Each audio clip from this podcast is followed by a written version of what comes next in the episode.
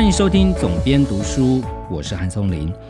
上一集的节目，我跟大家聊到一个成功学的案例，就是我透过一本书里面介绍 LVMH 这一个精品集团，它的主席他在不断的复制他原本的成功的经过。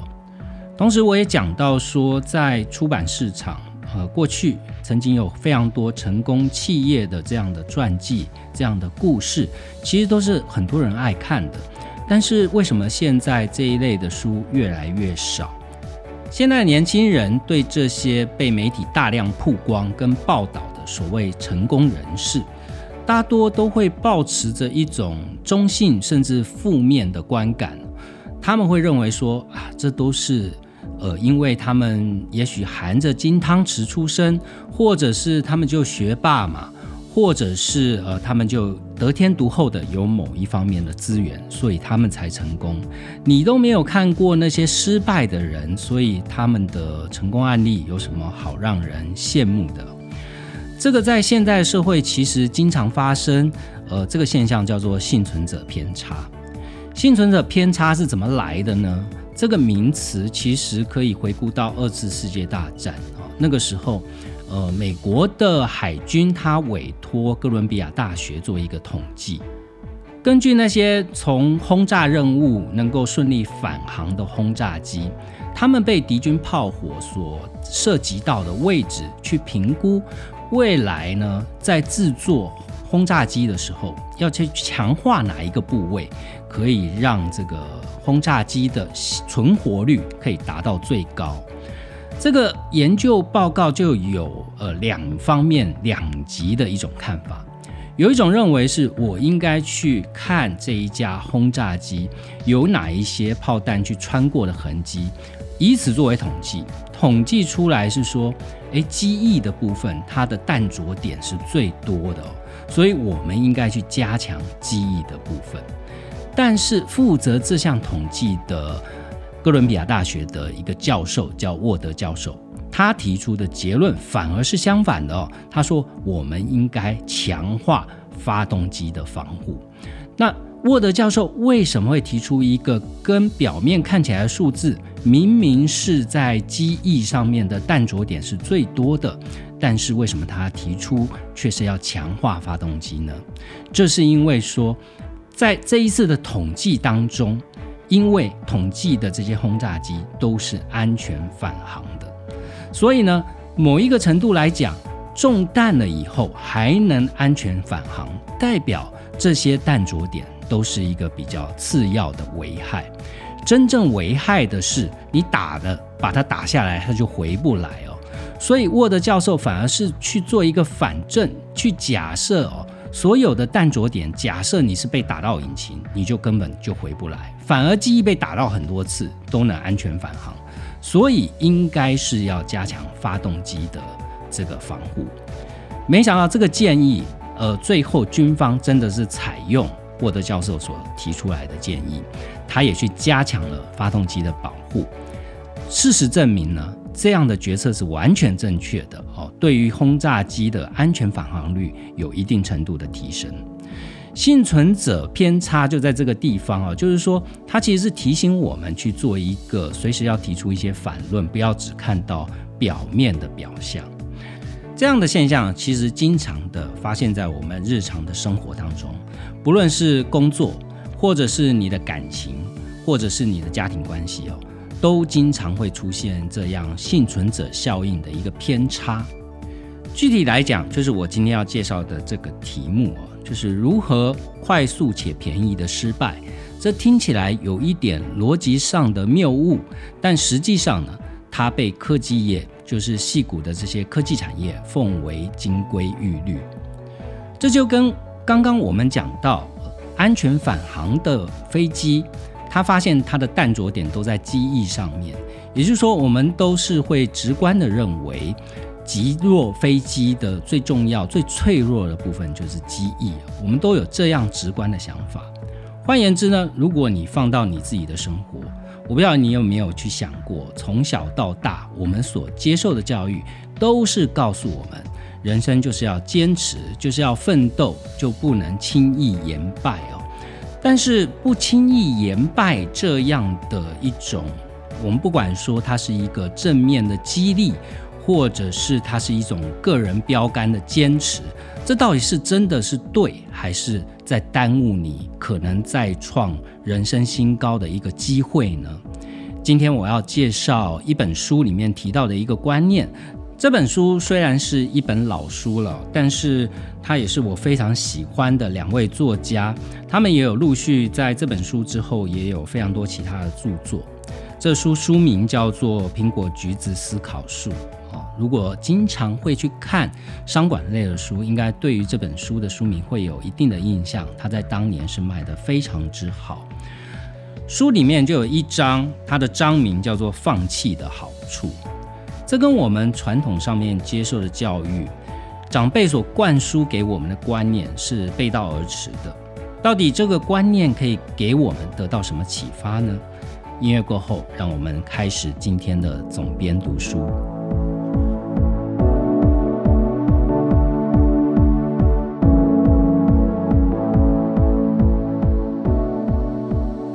告诉我们坚持不要放弃这样的名人语录非常的多。如果你看过电影《王者之声》，你就会知道说里面的英国首相丘吉尔哦。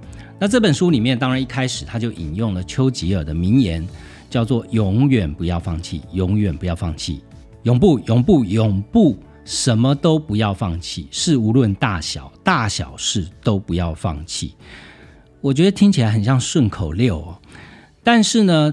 这个丘吉尔这句名言就变成一个传世的名言，因为英国在最困苦的时候，他一度是几乎要不能挺过二次世界大战德军的轰炸，但是在丘吉尔这样激励人心的谈话之后，整个英国就团结一致，最终当然取得最后的胜利。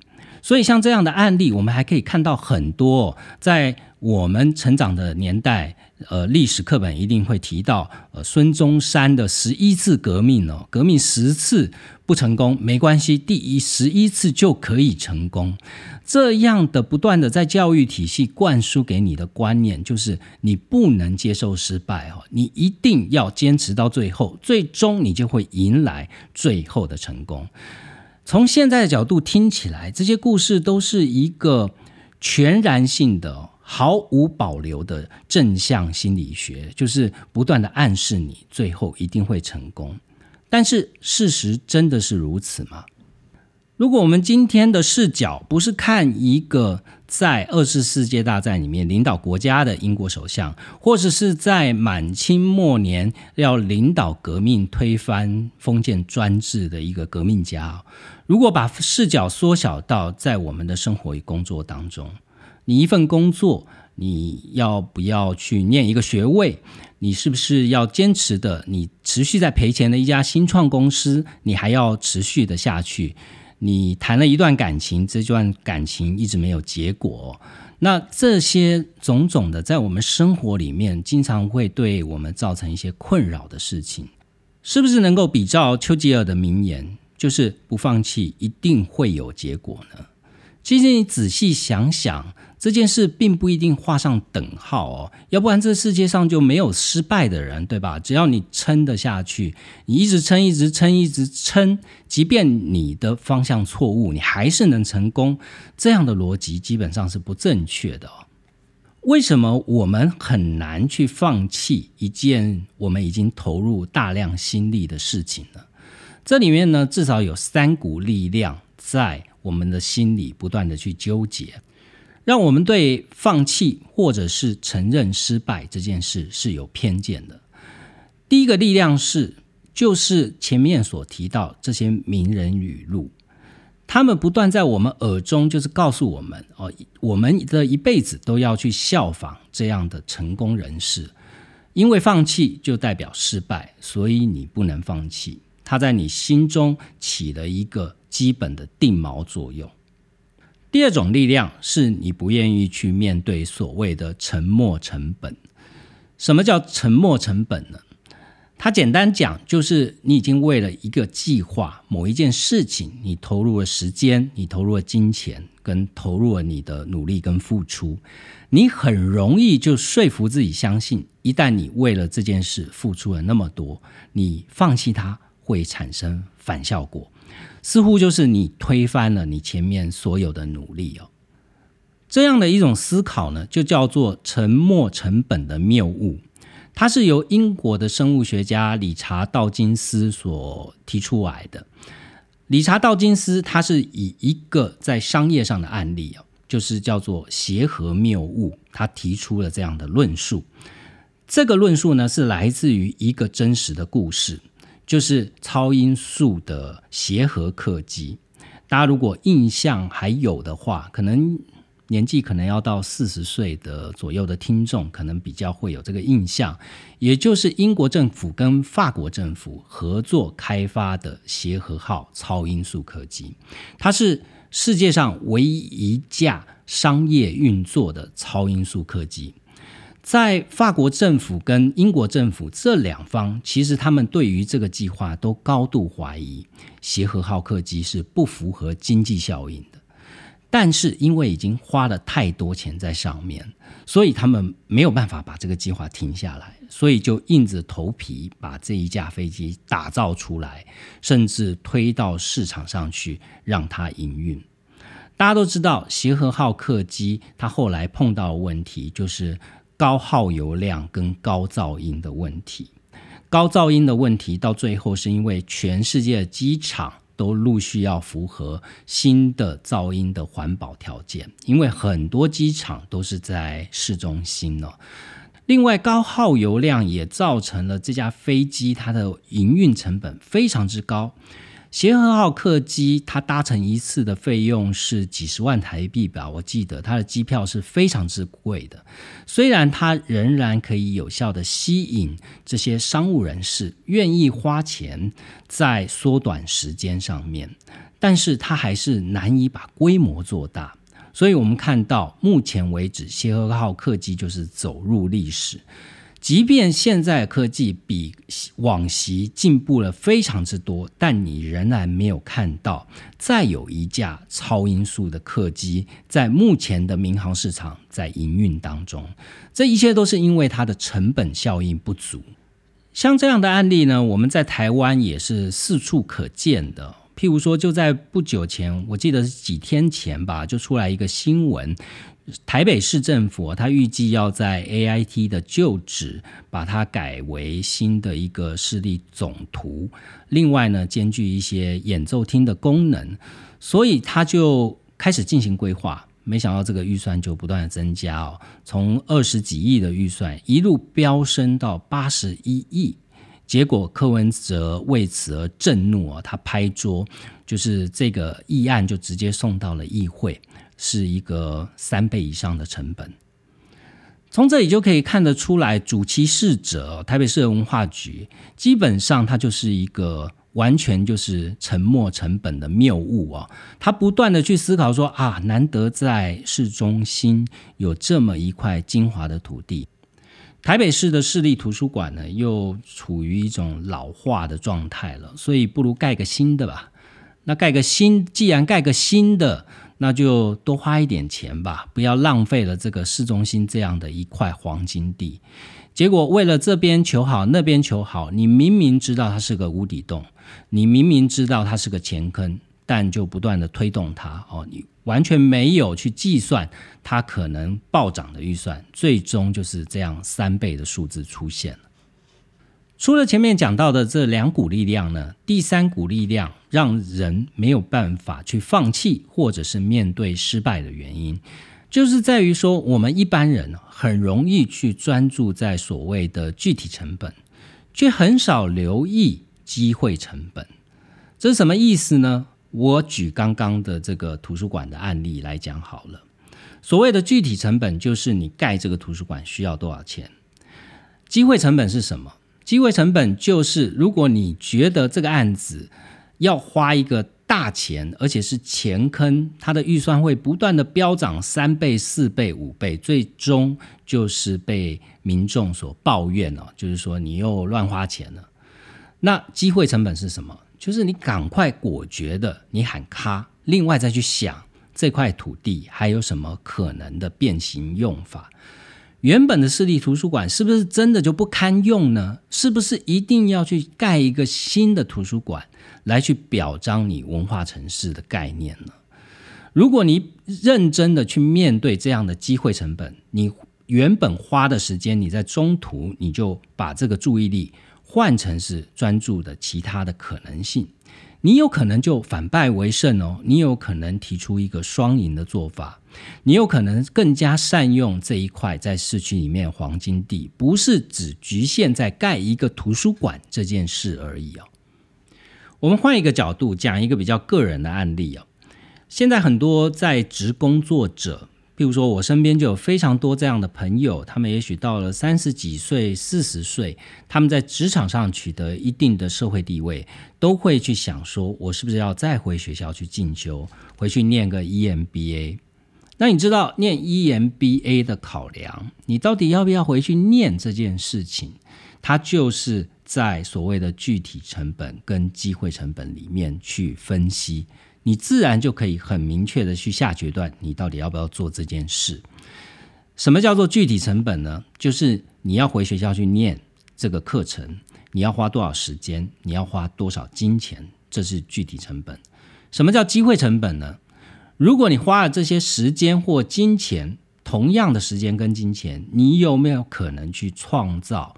可能有没有可能去碰到更多的机会？可能去创造更多对于你个人，不管是赚到钱，或者是你生活上的提升更有帮助。这就是另外一种机会成本的考量。但是我们通常一般人呢，只会被具体条件所导引。也就是说，两年的时间，或者是两百万的学费，然后呢，你取得一个学位。这个就是明摆在那边，你可能花的花下去的，你可以得到这些东西。但是机会成本通常我们不会仔细去盘算哦。我们常在投资上面会听到所谓的停停损或者是停利，其实它就是一种机会成本的考量。你凹下去，你就是在等它会不会涨到比你期待的更高的位置。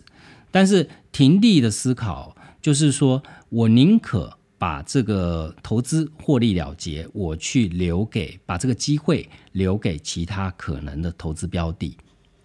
当然，我们也不是说什么事情都不做，或者是什么事情都做到一半我们就放弃，也不是这么极端，而是说你要怎么样很聪明的放弃，很聪明的去面对失败。这里面作者就举到一个案例，是有一家公司哦。他把失败这件事看得跟成功一样重要，他们甚至会开派对来庆祝自己的失败，这是怎么一回事呢？这家公司叫做高智发明，它是西雅图近郊的一家科技公司，主要的营业内容是取得授权高科技的专利，因为他要取得高科技的专利，所以他无时无刻。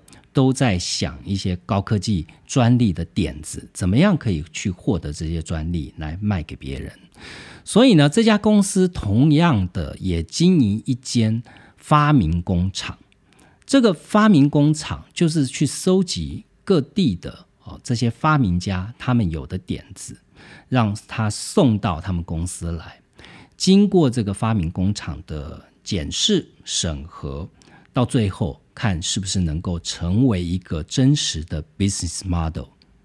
那第一步当然是收集点子，点子的供应基本上在发明这个领域呢是很少短缺的，随时随地都有人有大量的点子。我在我的职场生涯呀，慢慢的越来越能够体会这件事。大概到我四十岁左右，我就知道了这件事，就是点子不值钱了。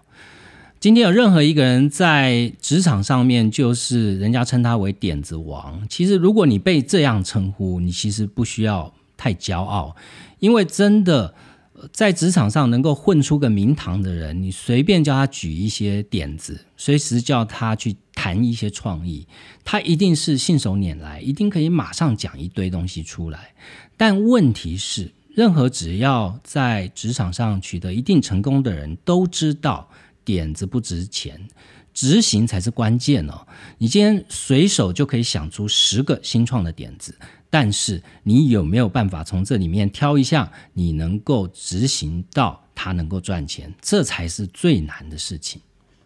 所以高智发明，它从美国各地所收集到的点子。第一个阶段呢，他会去筛选，是谁来筛选呢？是他们公司的事业、科技跟法律的分析师，这样的分析师大军去来去严格的去审核这些点子。那当然，这就筛选掉了一大半，只有很少数的可以留下来，进入到讨论的阶段。真正进入到讨论的时候，他其实会有几种思考。其中一种重要思考，就是不要让大家把一堆钱跟一堆时间花在不会成功的点子上面。评估的重点在于说，你是不是能够用快速而且便宜的方式来失败，而不是看你的成功几率哦，它反而是看你的失败的几率。这样的法则大量被用在戏谷的新创科技产业上面。这家公司的创办人迪安，他是一个拥有土木工程跟流体力学这样的学术背景的一个创业家。他说，他的工作呢，就是要让这些发明家了解，冒险是我们工作的一一个很重要的部分。如果他们对于顺利失败这件事能够开始去接受它，就会被允许不断的失败啊。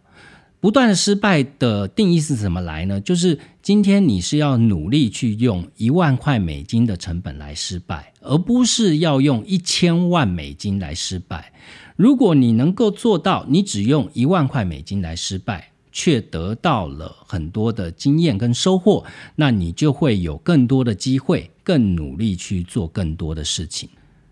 迪安举了一个例子啊，就是他曾经在他的发明工厂里面审核过一个案例，叫做自我杀菌的表层。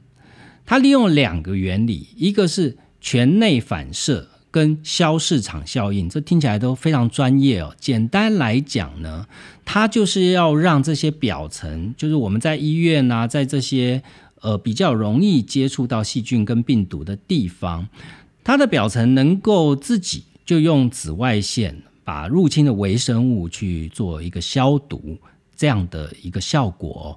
那这样的发明当然具备了庞大的商机啊！你可以想象，光医院，尤其像现在哦，因为防疫，所以一定非常多的地方用得到这样的技术。但是在经过发明工厂的测试之后，迪安就认为说，这个自我杀菌表层这样的技术，它是一个行不通的发明。这个原因是因为要用到这样的技术，它要把它商品化，它的成本实在是太贵了。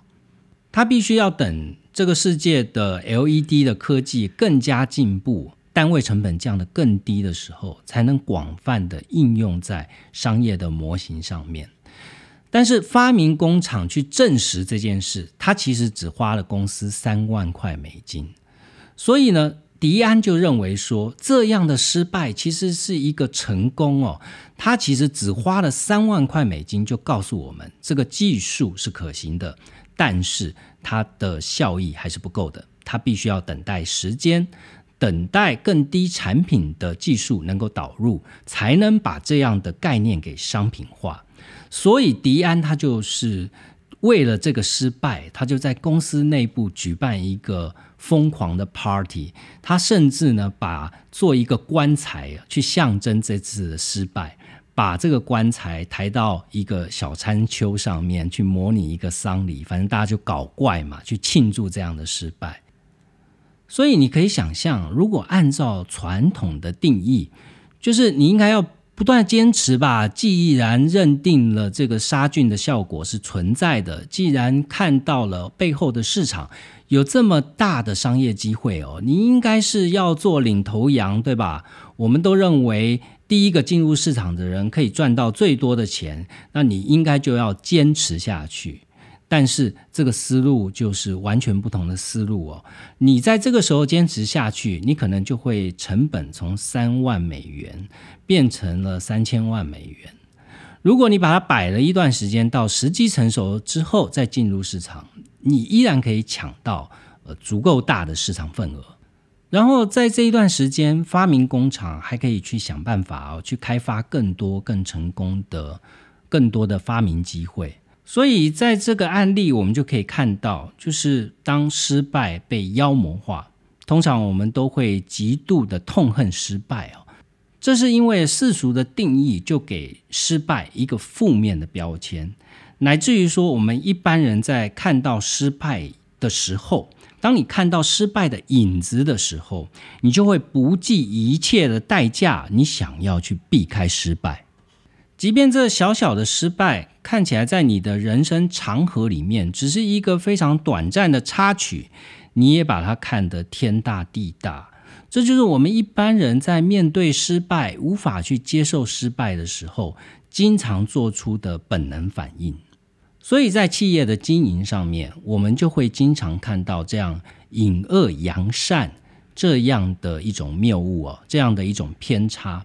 也就是说。大家如果是在一个职场里面，老板问你说：“诶，这个案子到底能不能成？”你明明知道老板是一心想要把这个案子做成，你当然不好意思泼他冷水嘛。所以大家都成比较正面的角度去看这件事，所以可能每个人的意见都是可以啊，可以啊，我们努力看看呐。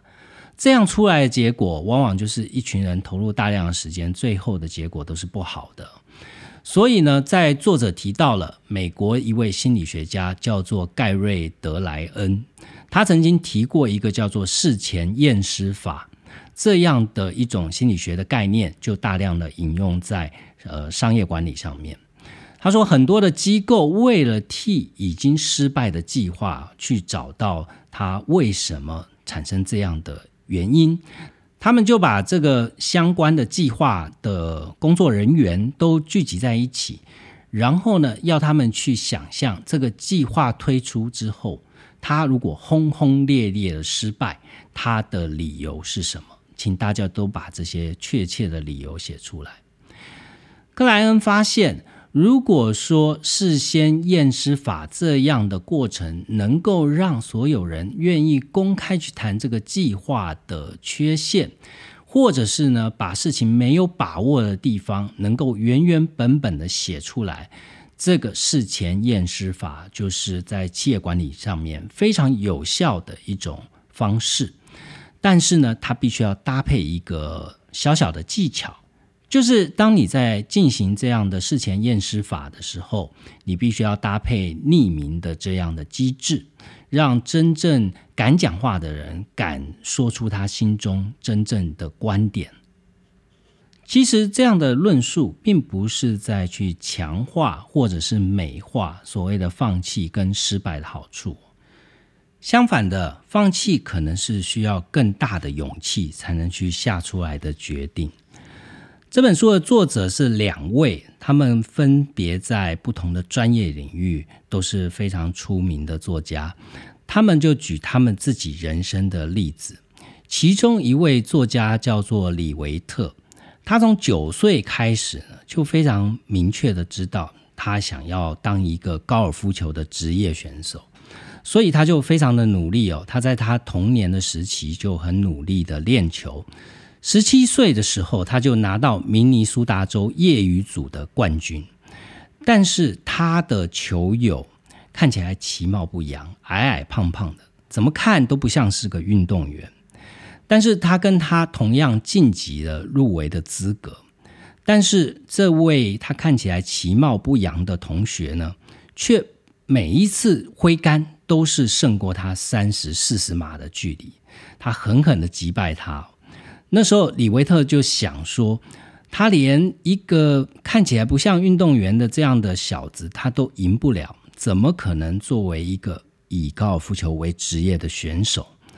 所以他的梦哦，就在一瞬间这样的破灭了。在几年以后，李维特就跑去念经济学的博士。这时候，虽然他的学业一切顺利哦，但是呢，他还是碰到一个问题，问题是什么？因为他专注在政治经济学上面。政治经济学是经济学里面一个比较大也比较被人看重的领域，但是他认为政治经济学最大的问题就在于它很无聊，一点都不有趣。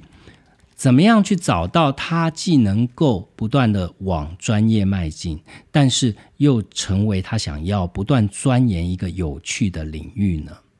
这时候呢，他就去大量的时间去看影集啦。他那时候去看到了一个叫做《执法先锋》的影集，他看了以后就不断上瘾哦，就像我们现在追剧一样，他不断的追这出剧哦，他不断的去看这个里面的剧情。深入的去思考，譬如说枪支管制到底是不是真的有用，或者是说毒贩到底可以赚到多少钱呢？然后警察的人数跟警方所采取的方法，到底哪一种比较重要？是部件越多的警察，犯罪率就会越低吗？这些问题都让他不断的去思考，呃，新的可能性哦。所以呢，当他去把这个影集给完全看完了以后，他突然想到一个全新的职业的可能性，他想开始钻研犯罪经济学。他的想法是，犯罪经济学虽然不像政治经济学或者是总体经济学。这些在经济学领域看起来都是比较大的领域，它可以让这个经济学家可以发表非常多的论文，可以可能得到诺贝尔奖这样的成绩哦。但是犯罪经济学它还是一个有待开发的市场，正是因为钻研它的人少，所以当你真正钻研进去以后，你可能比较容易取得一定的成功。另外呢，这本书第二个作者，他同样也是放弃了他童年的梦想哦。他很早的时候，小时候就开始玩音乐，大学的时候他组了摇滚乐团，但是到后来他也上台表演了，也想要朝音乐之路前进。但是呢，他发现了，即便有一天他真的成为摇滚巨星，但是摇滚巨星的真实的生活。并不吸引他，因为他看到这些摇滚巨星每天都忙着不断的巡回，他没有个人的生活，他很喜欢独处的时间，他并不是想那么想要把自己永远的放在舞台上，所以呢，他就转换了职业跑道，他去念了研究所，最后他去想要当一名记者，那当他毕业以后。很幸运的，《纽约时报》提供他呀一份工作。他的父亲是一名记者哦，所以能够在《纽约时报》上班这件事，我想对于所有的新闻工作者来讲，都是一种非常梦幻的工作。他就在《纽约时报》工作了一年、两年到五年，没想到到工作到第五年的时候，就开始他又开始觉得无聊了。这时候呢，他就想说：“我是不是该回到我最初的初衷？我想要一个人去做一点让我自己有成就感的事。”所以他就开始投入了写作。最后呢，他就是跟李维特两个人联手合作写了这本《苹果橘子思考术》。他们所撰写的这一系列三本《苹果橘子经济学思考术》。哦，后来还有一本叫做《超爆苹果橘子经济学》之类的书哦。这三本我记得在台湾第一、二本是大块文化，第三本是时报文化所出版的，都在出版市场上面创造非常非常好的销量。某一种程度来说，他们原先的放弃也让他们能够成就后来的事业。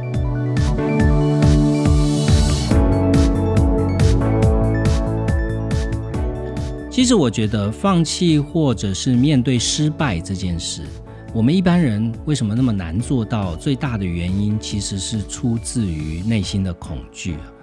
心魔永远是最难克服的。我最近在学一个运动，叫做划水。我之前在好像心流的那一集节目有跟大家分享到。那我坚持每个礼拜不断的上课，所以我现在已经忘记我上几次课，反正每个礼拜就固定。即便现在的天气已经蛮冷的哦，我都不知道我以前怎么会有这么大的毅力哦。但是划水这项运动，我觉得让我深深着迷的地方，就是在于它要做好一个动作，它都必须要逆人性。也就是说，譬如说我们在划水的时候，我们要去做一个跳浪的动作。当你要跳浪，你要跳得高，你就必须要在跳浪之前要去加快自己的速度，去去跟那个浪去做一个对撞，才能把你自己推到水平面之上。这个动作是你主动要去做，你主动要去冲击那个浪哦。它其实，在你冲击浪的前面，你要让身体去冲击浪之前，你的心里会是非常的恐惧，因为它逆人性。但是呢，这个运动恰恰就是让我每天去不断的、经常的去培养逆人性这件事，让我对于自己的技术开始有一定的信心，让我对于怎么样去操控自己的身体。开始有一定的信心，当然这里面会不断的摔啦，你不断的去扑街呀，你不断的去跳，你就会掉到水里面去哦。但是正是这样失败跟放弃的过程，你才会去学到说你怎么去驾驭你的身体。尤其在现在这个网红的时代，我们常在网络上发一张照片，发一段影片，通常都是描述我们成功的那一段。你通常你在一个海边，或譬如说我划水好了，我会发出来照片是啊，我跳起来了，所以大家就哇，你好厉害，你好厉害，对不对？我们在生活里面常常会这样，但是你没有看到的是，在这个好厉害的前面，它就是会有非常多的失败嘛。如果这项运动不适合你，你趁早放弃也是好的啊。你放弃了，你可以去追求另外一项运动，譬如说像纯粹的追求耐力这样的运动，我就做不到。譬如说像三铁哦，像慢跑这这种运动我就做不到，我就喜欢这种带点一点挑战性的运动。所以这本书的最后，作者有提到回到最初丘吉尔的那个例子。丘吉尔是不断告诉大家不要放弃的人，但是事实上，丘吉尔的人生其实是经常在放弃的。当丘吉尔进入政坛之后，其实他是不断的转换政党。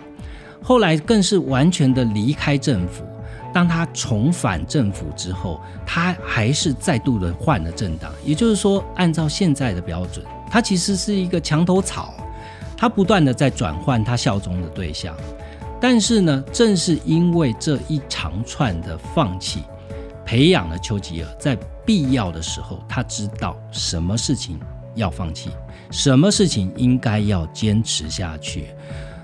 今天我们面对失败，我们要讨论说我们该不该放弃。其实更重要的一点是，你知道什么事情值得你努力，什么事情不值得你努力哦。聪明的失败才是面对人生最重要的一种心理素质。希望你喜欢今天的节目，也欢迎帮我在 Apple Podcast 上面留下五星评价。有什么意见的话，欢迎在上面留言。我昨天吧看到已经有一百个评价了，谢谢大家。那请继续哦，继续帮我在 Apple Podcast 上面多留一些评价。有任何问题，也欢迎到我的粉丝专业留私讯给我，或者是直接在 Apple Podcast 上面留言。我们下一期节目见。